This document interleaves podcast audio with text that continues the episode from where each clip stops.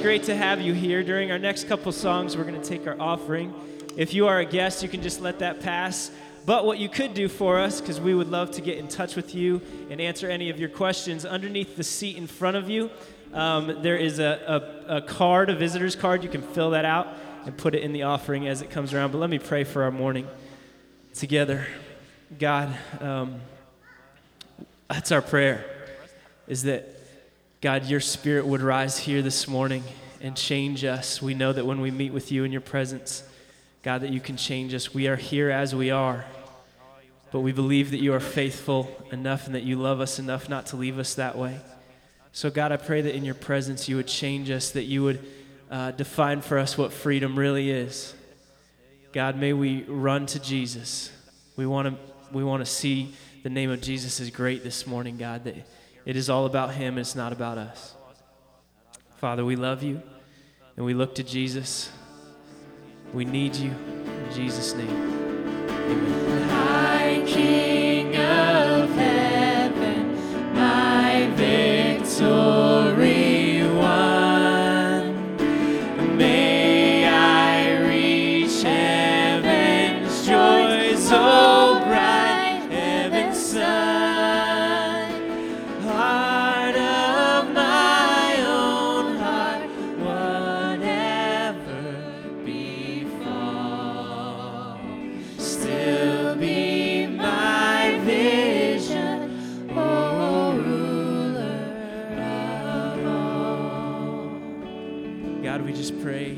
would be our vision, that we would not look to other things in this world to direct us or to find our satisfaction in. God, but that it would be all found in you, that your grace is sufficient for us, that we would stop our search in the name of Jesus at the cross, that you are everything that we need, that you give ultimate freedom. God, we love you and we need you. In Jesus' name.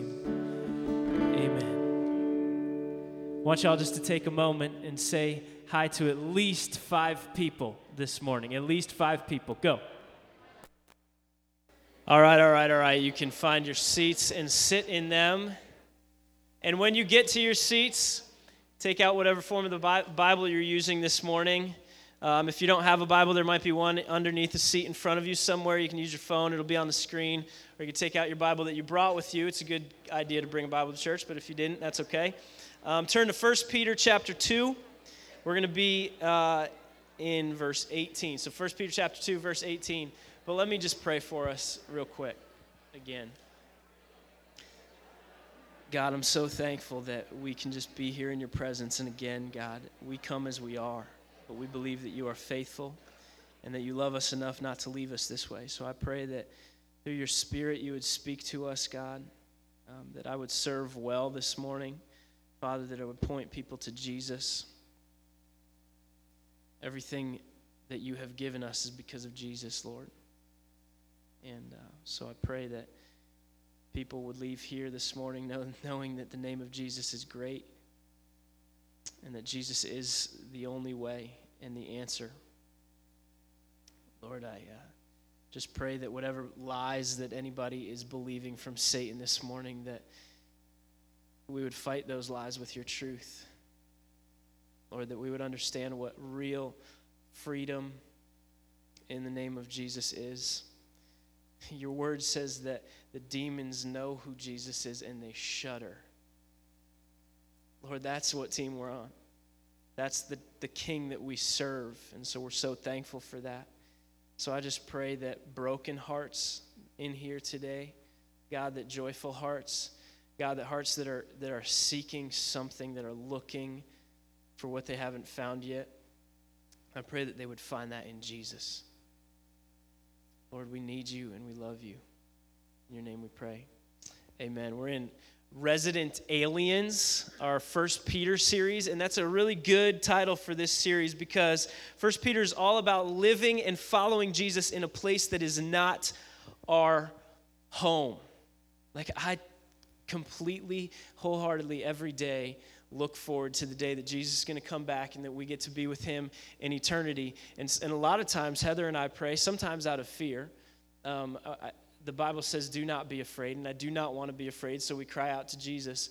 Um, but we really want Jesus to come back. Uh, I really want to be with him in his presence uh, in heaven. But while we are here, we sing this song that says, You hold me now. It says, I look forward to the day that I'm going to be in heaven, but Jesus, you hold me now right? And First Peter says in the beginning that you are born again to a living hope, that Jesus is alive. So while we are alive here on earth, his desire is that we would have the most abundant life that we can, right? But since God is the one that created life, and God is the one that defines what abundance means in life, since he created life, he gets to define what it means to live the abundant life, right? He defines living the abundant life as in Jesus. I can tell you this everything that we can pursue, everything that we can run after in this world will never fully fulfill us. It may feel like it does in a moment, right? Because there's a lot of things in this life, right? Sin sometimes is fun. And there's a lot of a lot of things in this life that I can run after for fulfillment. Like every single night, Heather and I look forward to that moment when you get to, to say goodnight to the kids and then walk away right? Because we know what's coming next. We know that we get to sit down in front of the TV and do mindless things where we don't have to think, right? And so we're in some form or fashion, that's okay to do. I'm not telling you it's not okay to do because I do it. Um, but in some form or fashion, you know, I, sh- I need to go to Jesus first. In everything that I do, I want to be able to go to Jesus first. So I want to read this to you. 1 Peter chapter 2 verse 18 to 25. Let's read this. Servants be subject to your masters with all respect, not only to the good, that's easy, and the gentle, but also to the unjust. That's hard. that's hard to do. For this is a gracious thing. When mindful of God, one endures sorrows while suffering unjustly. For what credit is it if when you sin and are beaten for it, you endure? But when you do good and suffer for it, you endure. This is a gracious thing in the sight of God. For to this you have been called, because Christ also suffered for you, leaving you an example, so that you might follow in his steps. He committed no sin, neither was de- deceit found in his mouth. When he was reviled, he did not revile in return. When he suffered, he did not threaten, but continued entrusting himself to him who judges justly. He himself bore our sins in his body on the tree, that we might die to sin and live to righteousness. By his wounds, we have been healed. By his wounds, you have been healed. For you were straying like sheep, but now have returned, but now returned to the shepherd and overseers of your souls. I'm really thankful that this is the passage that I get to speak on this morning because I've been thinking a lot and praying a lot about what God wants me to leave with you because this today is the last message that I'll speak at Creekside. And um, next week is the last week that my family's going to be here at Creekside. And while we are excited about what God has next for us, and we completely and wholeheartedly believe that He has called us to what's next, first we have to leave you. And that's sad. And it's hard, right? And it's been hard. And our hearts have been broken for you. And there's a few things that, as I've been praying about, we want you to know. And the first thing is that we love you. Like, I don't know how much more times I want to say that, but we love you, right? And we wholeheartedly believe that God has amazing things planned for you. He wants to use you in, in incredible ways that in your mind right now, you can't even fathom. Right? He says he wants he can do and he wants to do immeasurably more than we can ask or imagine. He wants to do more through you than you can even form in your mind right now. Right? Imagine what he can and is willing to do. We have one life to live. I swear sometimes the way that we live our lives, we think we're cats and we have nine lives to live. If we screw it up this time, we can come back and do it again a different way next time. We can waste time now because God's going to give us all this time later. It's just not true. You have one life to live. Don't waste it chasing things that will not ever last into eternity. Don't waste it. And on the other side of the same coin, don't just play the church game. All right? I beg you, don't just play this game that we call church. Because coming to church every week and sitting in the seat that you're sitting in is not going to save you. It's not going to get you any points with God. The only thing that gets you points with God is faith in Jesus. Because God is saying, like Kyle said, last week very clearly that it is not about you. It's not about me. God is saying, that's right, it's about Jesus, right? Don't waste your time chasing these things that will never fulfill you, and don't play the church game thinking that you're going to earn yourself some sort of position in God's economy because you come to church every week and you listen and you hear the message preached to you. Don't do that. That's not being the church, that's going to a building. This building is not the church. Heather taught that to our Bible club this week. And she asked the question, like, what is the church? And a whole lot of them just kept on saying, you go to it. It's a building. You go to it. You go. And at the, by the end, she got them saying, it's the people. It's the people. It's the people. It's the people. It's loving God and it's loving other people. That is being the church. Surrender yourself to Jesus and live your life for Him because I promise you that's all that there is that matters. Because at the end of your life, it will come to an accumulation of all the things you spent your time doing and Jesus is going to look at all of it. There's this moment in 1 Corinthians 3 that describes when we stand before Jesus, and if we have come to him for salvation, it's not about our sin anymore. Jesus isn't going to look and be like, hey, you're condemned for your sin, because you're not, because I died for that. But he's going to look at everything that you did here on earth and the things that you wasted your time with is just going to burn away. It's going to be gone in those moments, and you will suffer loss because you spent so much time building, building, building on earthly foundations. But if you spend your time building on the foundation of Jesus, those things will last, and you will be re- rewarded, right?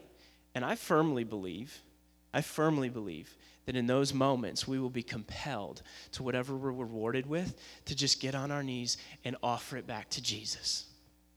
Right? And I don't want to go before Jesus empty handed.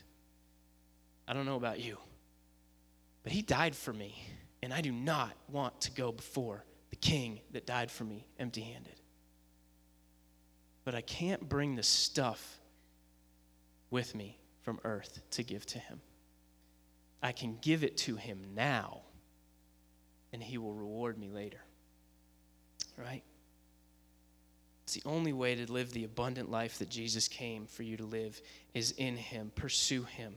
And when it gets hard, don't give up because I know it doesn't always feel like following Jesus, right? You feel like God has abandoned you sometimes. You feel like He's not answering your prayers. You feel like He doesn't love you. Sometimes you just have to choose to believe the truth even when you can't feel the truth. And don't give up. Don't give up. It's the only thing that's going to last. That's our greatest prayer for you. And we believe God wants to do big things through you. To give God glory, number one, and in doing so, occupying your street.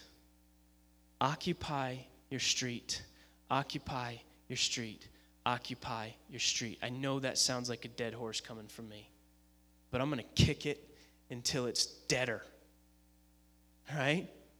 Occupy your street. What does that mean? Your street is not just where you live, it is your neighborhood, right? It's your own home, it's your neighbors, it's where you work, it's where you get your haircut, it's where you eat, it's everywhere that you go on a regular basis. It's all the people that you run into, you occupy that. You fill that space with the love of Jesus so that there is no one left in your life that does not know because of your witness that there is a God that loves them that sent his son Jesus to die for them. You occupy your street.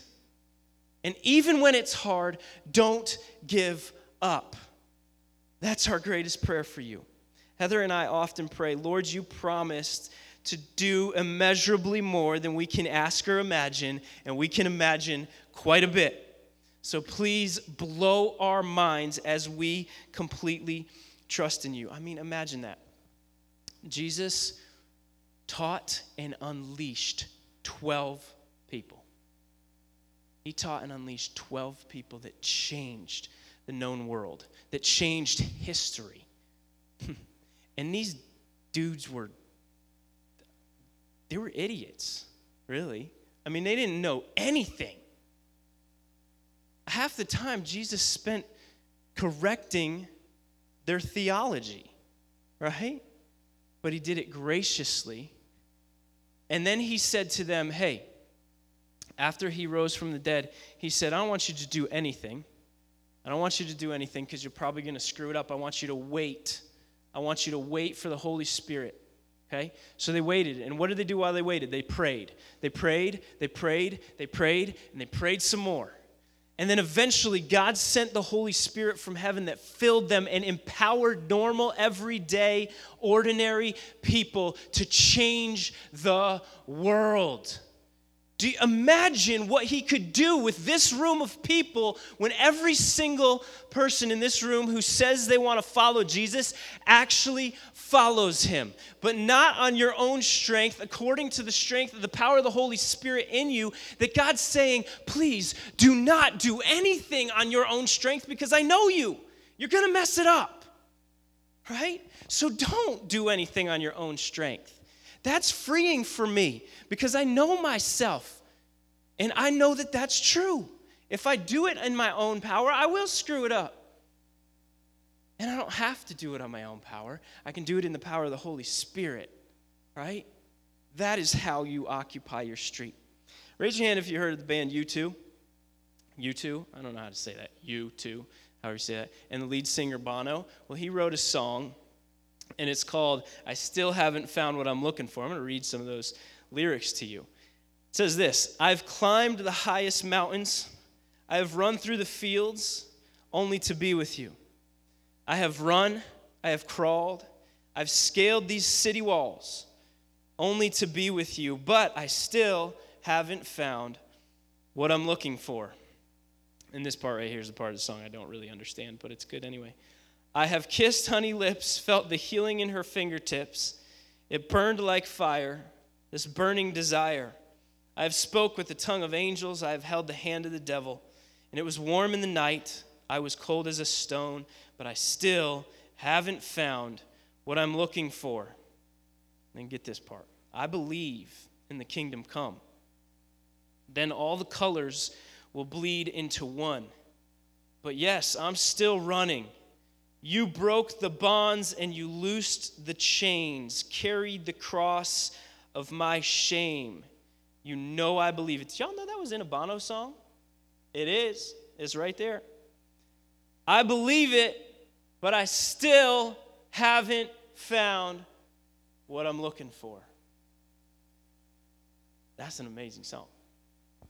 But let me describe it to you because I'm getting some looks right now. Okay?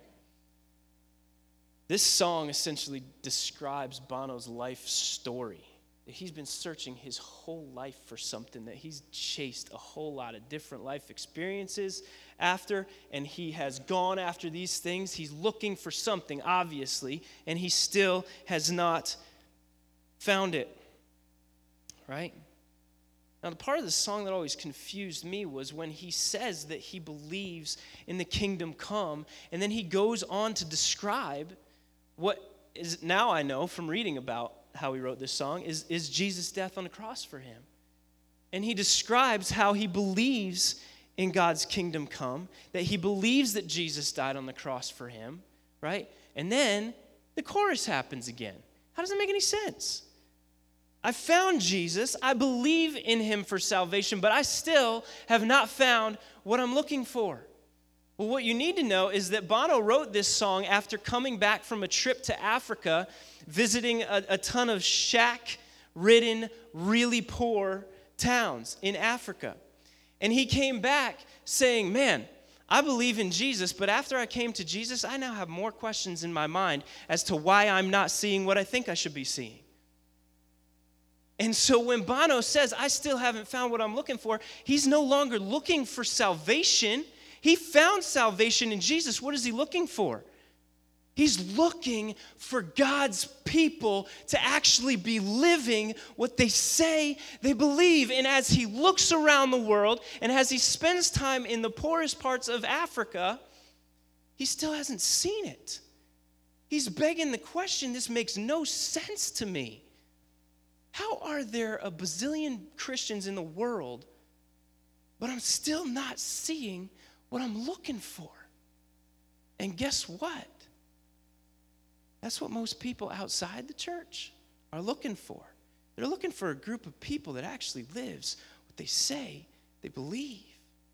And they haven't found it yet. A lot of times, that's what's going to draw in someone to actually give Jesus a chance, right? And so Bono's saying, I, I believe in Jesus. I believe I've confessed this. His confession is, man, all I want to see is God's people come to earth. And I read this is that Bono's favorite part of the Lord's Prayer is your kingdom come, your will be done on earth as it is in heaven, because his greatest desire is to see God's people living out kingdom values on earth, right? That's what it looks like for the kingdom of God to come down to earth. What did Jesus say? I mean, Jesus was on a mission when he was here. Go, make disciples, baptize people, preach. You know, if you're baptizing people, it means that people are getting saved. So go, make disciples, baptize, teach, repeat, repeat, repeat, repeat. That's what Jesus told us to do. So when we come to this passage in First Peter, I mean, really the whole book of First Peter, but we come to this passage in First Peter, the question becomes what sets me apart? Everybody say, set apart. Say it again, set apart. What sets me apart? And here's what I don't mean I don't mean set apart as better. Because in 1 Corinthians it says this that you, before you came to Jesus, you were all of these bad things, and it lists a whole a bunch of bad things, and it, really is saying that you were saved out of your sinful lifestyle. You were saved out of sin right? So do not for a second think that you're better than your neighbor. Don't for a second think that you're better than the guy over there, because as soon as we start comparing ourselves to the next person, we are no longer comparing ourselves to God's standard, we're comparing ourselves to man's standard. And when we compare ourselves to man's standard, we kind of feel okay about ourselves, right? As long as I'm better than that guy over there, I'm good. But that's still not God's standard, right? So I'm not asking the question, what sets me apart is better? I'm asking the question, what sets us apart as different? Because God's will for all people, defined by His word, is that we should be holy. He says, Be holy, for I am holy. And in position, as God looks at us, we are holy, covered by the blood of Jesus. We are made perfect, we are made right when we come to Jesus for salvation because Jesus' blood covers us and cleans us. And in action, we are seeking continually, as we go through this process of becoming more like Jesus, we're seeking to be more like him and to be holy. So let's go through this. Verse 18 says this Servants, be subject to your masters with all respect, not only to the good and the gentle, because that's easy, but also to the unjust, because that's really hard, right? Slavery or household servants was a normal cultural thing for the upper class to have in Peter's day when he wrote this. So Peter writes about an issue that's commonly known to his audience. But if you're like me, this is an issue that really transcends culture, right?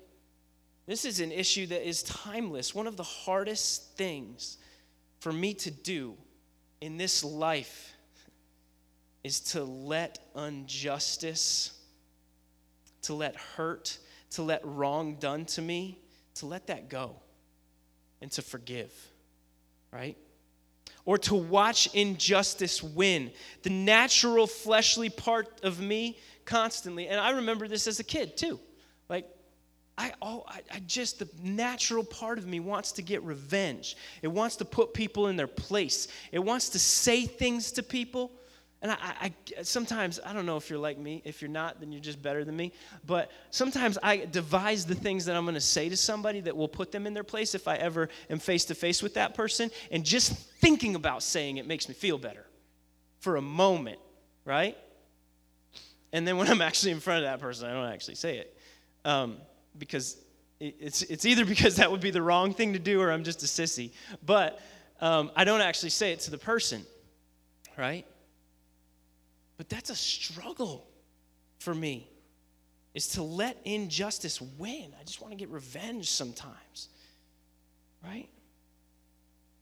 The truth is that I won't really feel better. I think I'll feel better if I get revenge or if I put somebody in their place or if I make them feel a certain way, right? But I, I might only feel better for a moment. Chances are I really won't. Why? Because the issue is so much deeper than that. The issue is not that someone hurt me, the issue is that there's a deeper heart need that needs to be addressed. So, this is speaking to a common human problem. If someone does you wrong when you don't deserve it, that is hard to let go. Right? Isn't that hard to let go? Peter goes on, verse 19 and 20. Says this For this is a gracious thing, right? To show respect even when something's done wrong to you. For this is a gracious thing. When mindful of God, one endures sorrows while suffering unjustly. For what credit is it if when you sin and are beaten for it, you endure? But when you do good and suffer for it, you endure. That's a gracious thing in the sight of God. This is like uh, Peter's version of the Sermon on the Mount. The Sermon on the Mount is from Matthew 5, where Jesus, is the most famous sermon of all time. It happens in Matthew 5, and it's one of the first times he has his followers together, and he, he sits down He says um, a whole lot of things about different types of people that will inherit the kingdom of God. But here's one of the things he says He says this You have heard it said that you should love your neighbor and hate your enemy. So essentially, the way that you've grown up, everything you've heard your entire life, the culture that you live in says it's it's great thing, it's easy thing to love your neighbor, right? And to hate your enemy, and that's okay. That's what you've heard your whole life right? But then Jesus flips that on them and says, But I tell you, love your enemy and pray for those who persecute you, meaning that the values of the kingdom of God that I want you to live out are completely counterintuitive from what you think in your fleshly, human, reactive mind. So when we ask the question, what sets us apart? I got to beg the question in my own life is like, how am I reacting differently to hard situations in my life, right, than the world would that doesn't have Jesus? Because it is so easy to love your neighbor. I mean, that's like, love is a thing, right? Love is a thing. It's a, it, in, in our culture these days, it's, it, love is a thing. Like you love everyone. It's easy to love your neighbor. Whether you're a part of the church, whether you know Jesus, whether you're following God or not, it's just kind of a, a normal cultural moral thing is to be nice to people and to love people. That's easy to do, right? But what happens when they stab you in the back? What happens when they betray you? What happens when injustice is done to you, right? What happens when they hurt? You? How are you going to respond differently than someone who doesn't know Jesus? Because no one would fault you. No one would fault you for being mad. No one would fault you for wanting revenge, right? It's kind of normal, it's natural, it's the way you feel. But how are you going to react differently? What sets us apart, right? It's easy to love those who are kind to you. Part of the definition of holiness is actually set apart. If you just wanted to wrap up the word holiness, God says, Be holy, for I am holy, wrap up that entire word in two words it is set apart. What sets us apart? So Peter is saying the same thing here as Jesus saying on Sermon on the Mount. He picks a topic that's a struggle for everyone. If you sin, okay, get this, and this is what we want our kids to understand too, is that if you sin and you get a penalty for it, well, you kind of deserved it, right? If you're punished for your sin, that just makes sense. But if you're punished when you did nothing wrong, right? That's when you have an opportunity as a Jesus follower to show the Holy Spirit alive in you, right?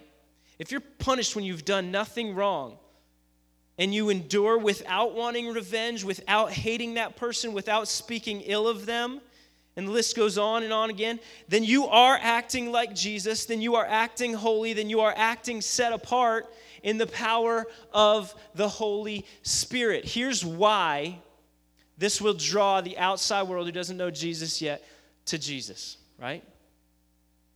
Because the single greatest resource that we have been given, it's not just a resource, this is life itself, is the Holy Spirit to cause us to, in strength, respond differently than what our natural self would respond, right?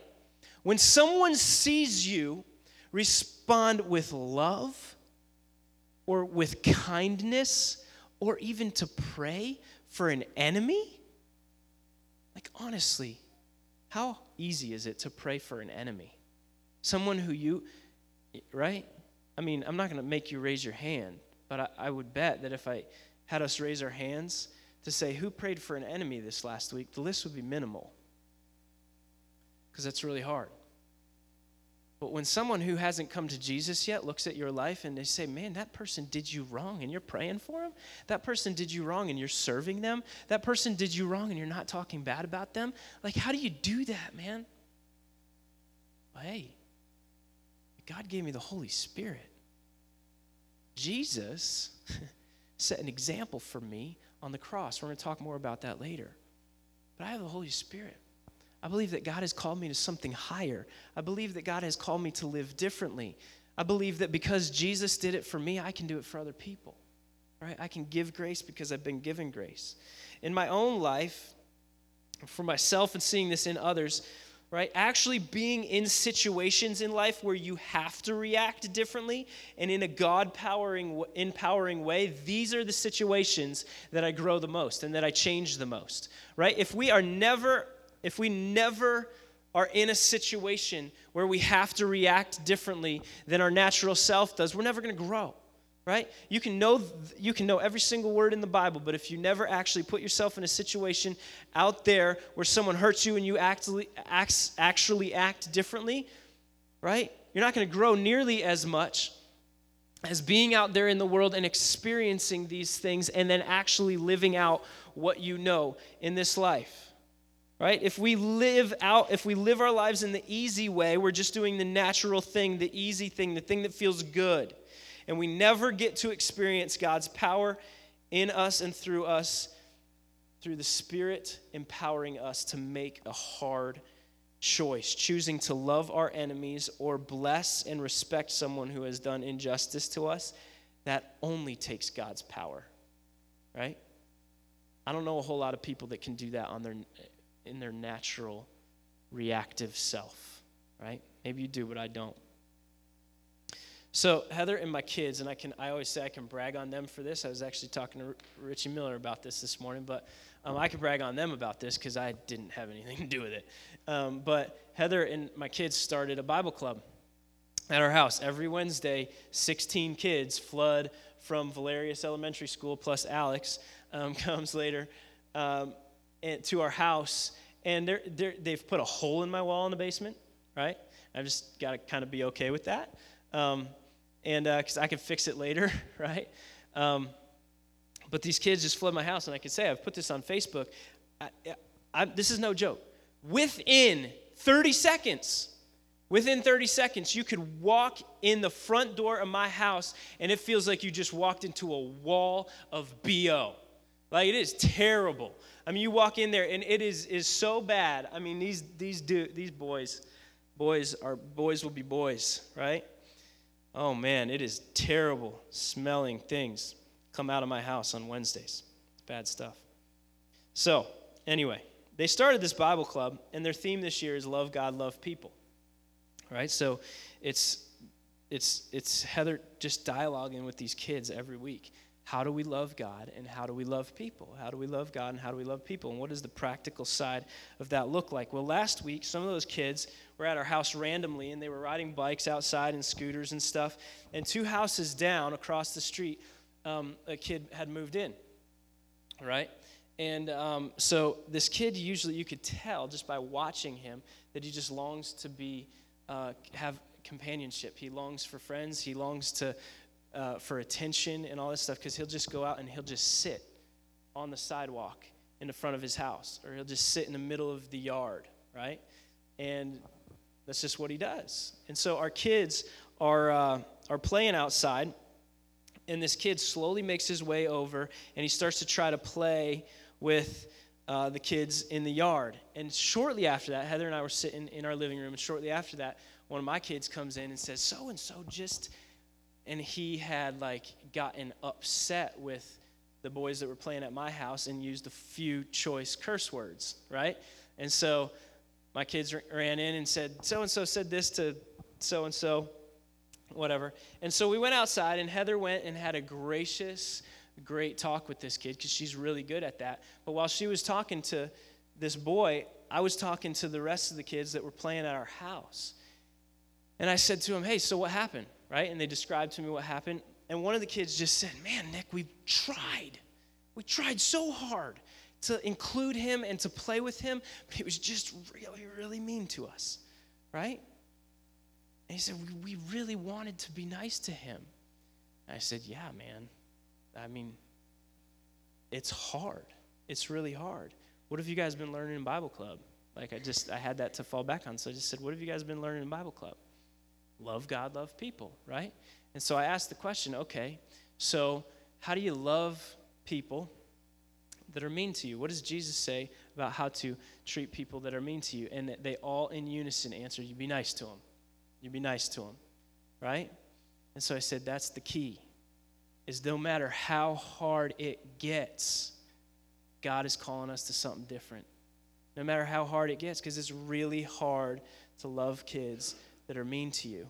But you guys, and I pointed at every single one of them, I said, You guys, you know the truth. You guys, you know what Jesus wants from you, right? It's really hard. But guess what? You have the same Holy Spirit that I do. And so you can go love Him and you can be a friend to Him even when it's hard. And so that happened. And then that, when the next Bible club rolled around, right, he was walking past our house, walking home with his dad, and all these kids were playing in our yard. And his dad's like, What's going on here, right? And so I said, Hey, it's a Bible club. And there was a part of me that did not want to invite him because of the the the uh, experience that my kids had had with him, and I was like, I don't want to deal with this, right? But I didn't do that. I invited him. I said, Yeah, it's Bible Club. He should come. He would love it, right? And so his dad looked, Hey, you want to play with the kids? Yeah. So he went home, put his backpack away, and he came over, right? And now every single time that kid sees me from across the street, he yells, Hey! Right? I said, Hey, back right? And the other day, I was standing outside and I was talking to a neighbor of mine, and he said, Hey! I said, Hey! Right? I was talking to my neighbor. And then he just makes his way over. This is all he did. He didn't want to talk to me or nothing. All he did was he walks over to me. I'm talking to this other adult, right? He walks over to me. He wraps his arms around my waist. He puts his head on my chest and walked away. Right? That's all he did. Why? Not because of anything I did. It was because my kids and their friends chose to make a hard choice and be nice to this kid. Right? This kid came to Bible club and he was one of the best behaved kids in the whole place. Sometimes I want to hang some of them upside down by their big toe, but this kid was awesome, right? But he felt loved. And Mike, that's what happens when you act differently, empowered by the Holy Spirit of God. Right? I mean, that just, that's better than anything that I could ever have experienced. Right? These boys have learned through living out a situation in their life. For Heather and I, the situation we're currently in, reacting differently than the world would say, has been an amazing lesson for us. Because when, honestly, when we resigned from Creekside, we didn't know what was next, right? And so conventional wisdom says you're stupid for resigning from a job that you could have continued to get pay, paid for, right? When you don't, you don't know what's coming next and acting in simple faith to just be able to say to somebody on the outside, yes, like I didn't know what was coming next, but I wholeheartedly believed that God called us to do it. That's part of why I know that you guys are going to be good.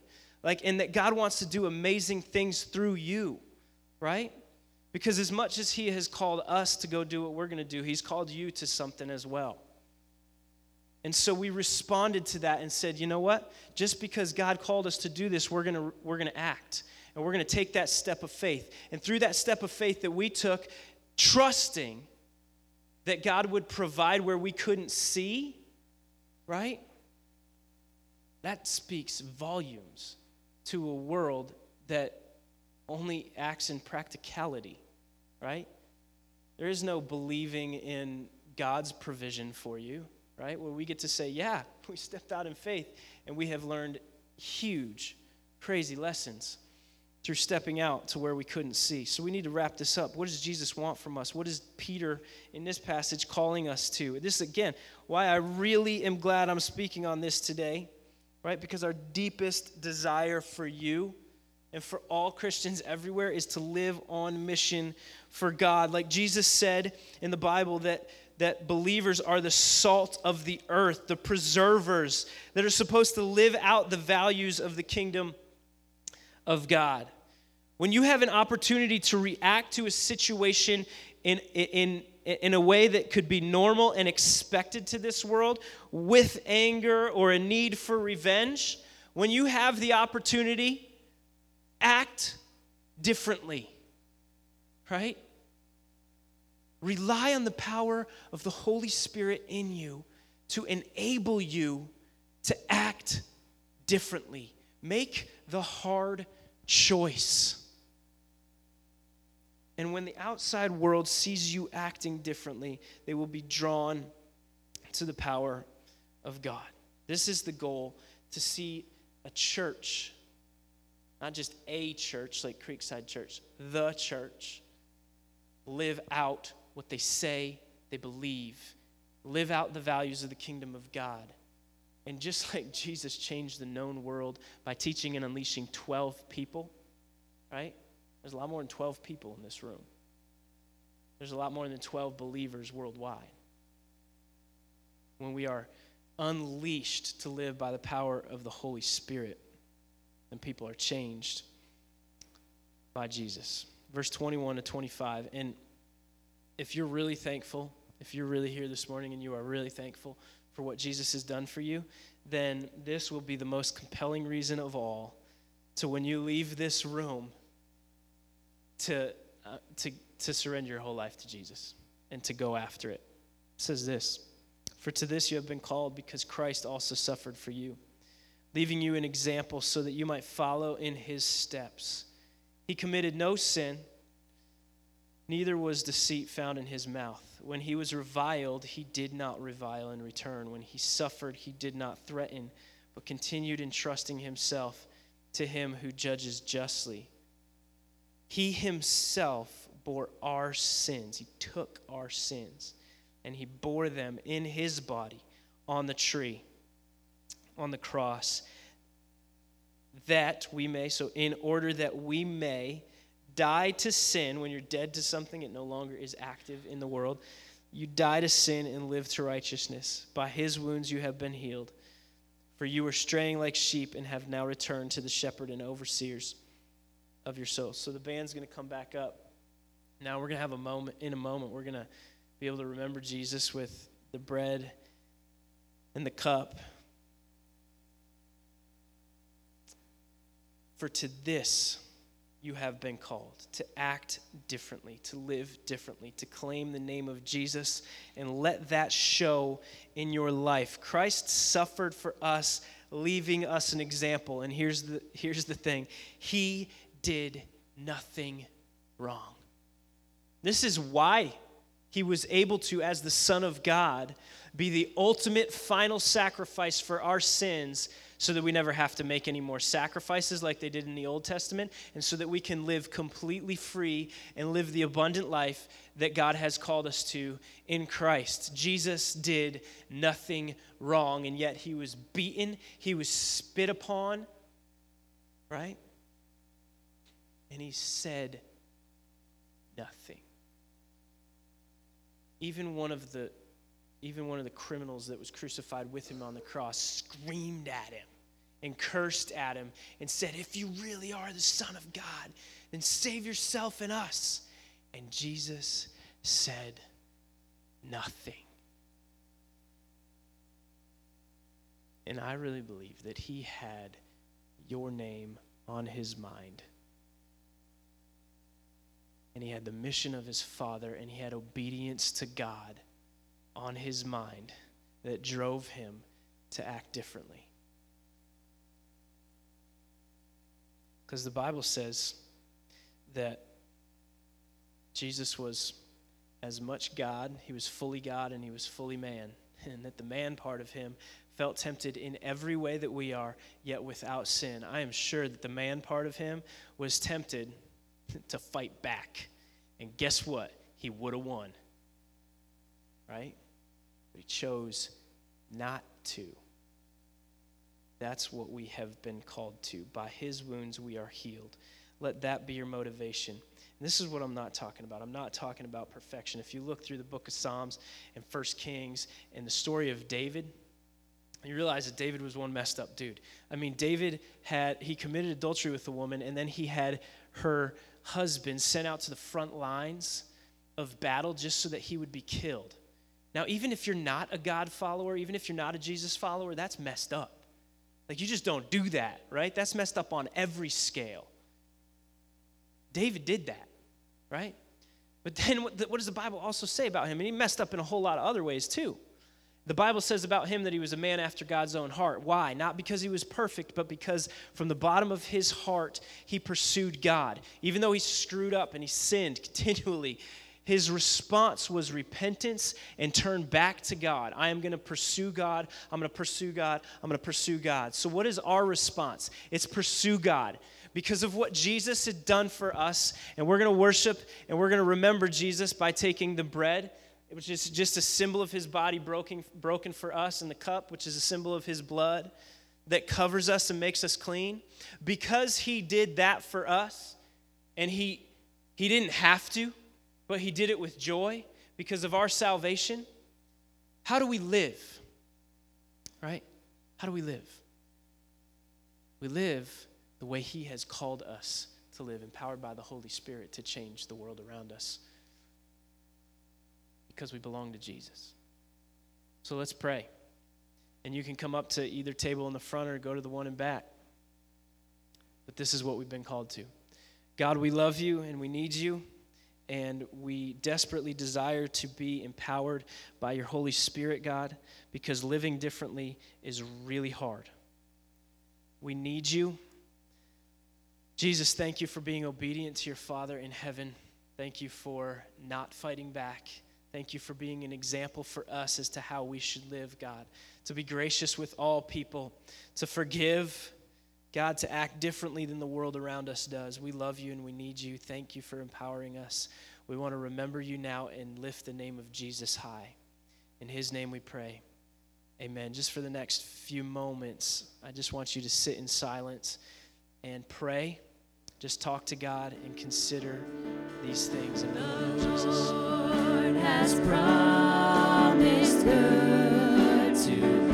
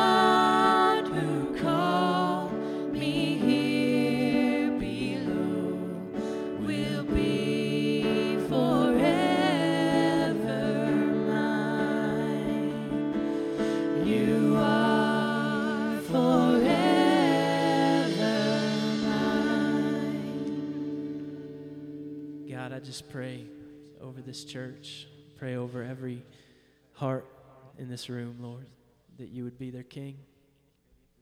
Lord, that they would make the hard choices empowered by your Spirit. God, we're so thankful that you do not leave us alone to walk in this life. God, but you've given us your Spirit to become more like Jesus. Lord, we want to grow your kingdom. We want to be active in what you are doing in this world. Lord, so I pray that through this church, God, people would come to know you, that they would be saved, Lord, and on their way to eternity in heaven.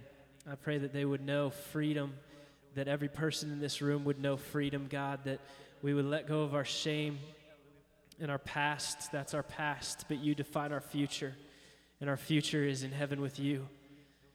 Totally healed, totally sinless, God. And so I pray that you would do immeasurably more than we could ask or imagine, and we can imagine quite a bit. So blow our minds, Lord. God, blow our minds with what you want to do through the people in this room. We love you, God, and we need you. In Jesus' name, amen. We're going to sing this final song together and just sing with everything that you are, that we are made free. And the Bible says, if the Son has set you free, you are free indeed. And that is my prayer for you, that you would know what that means.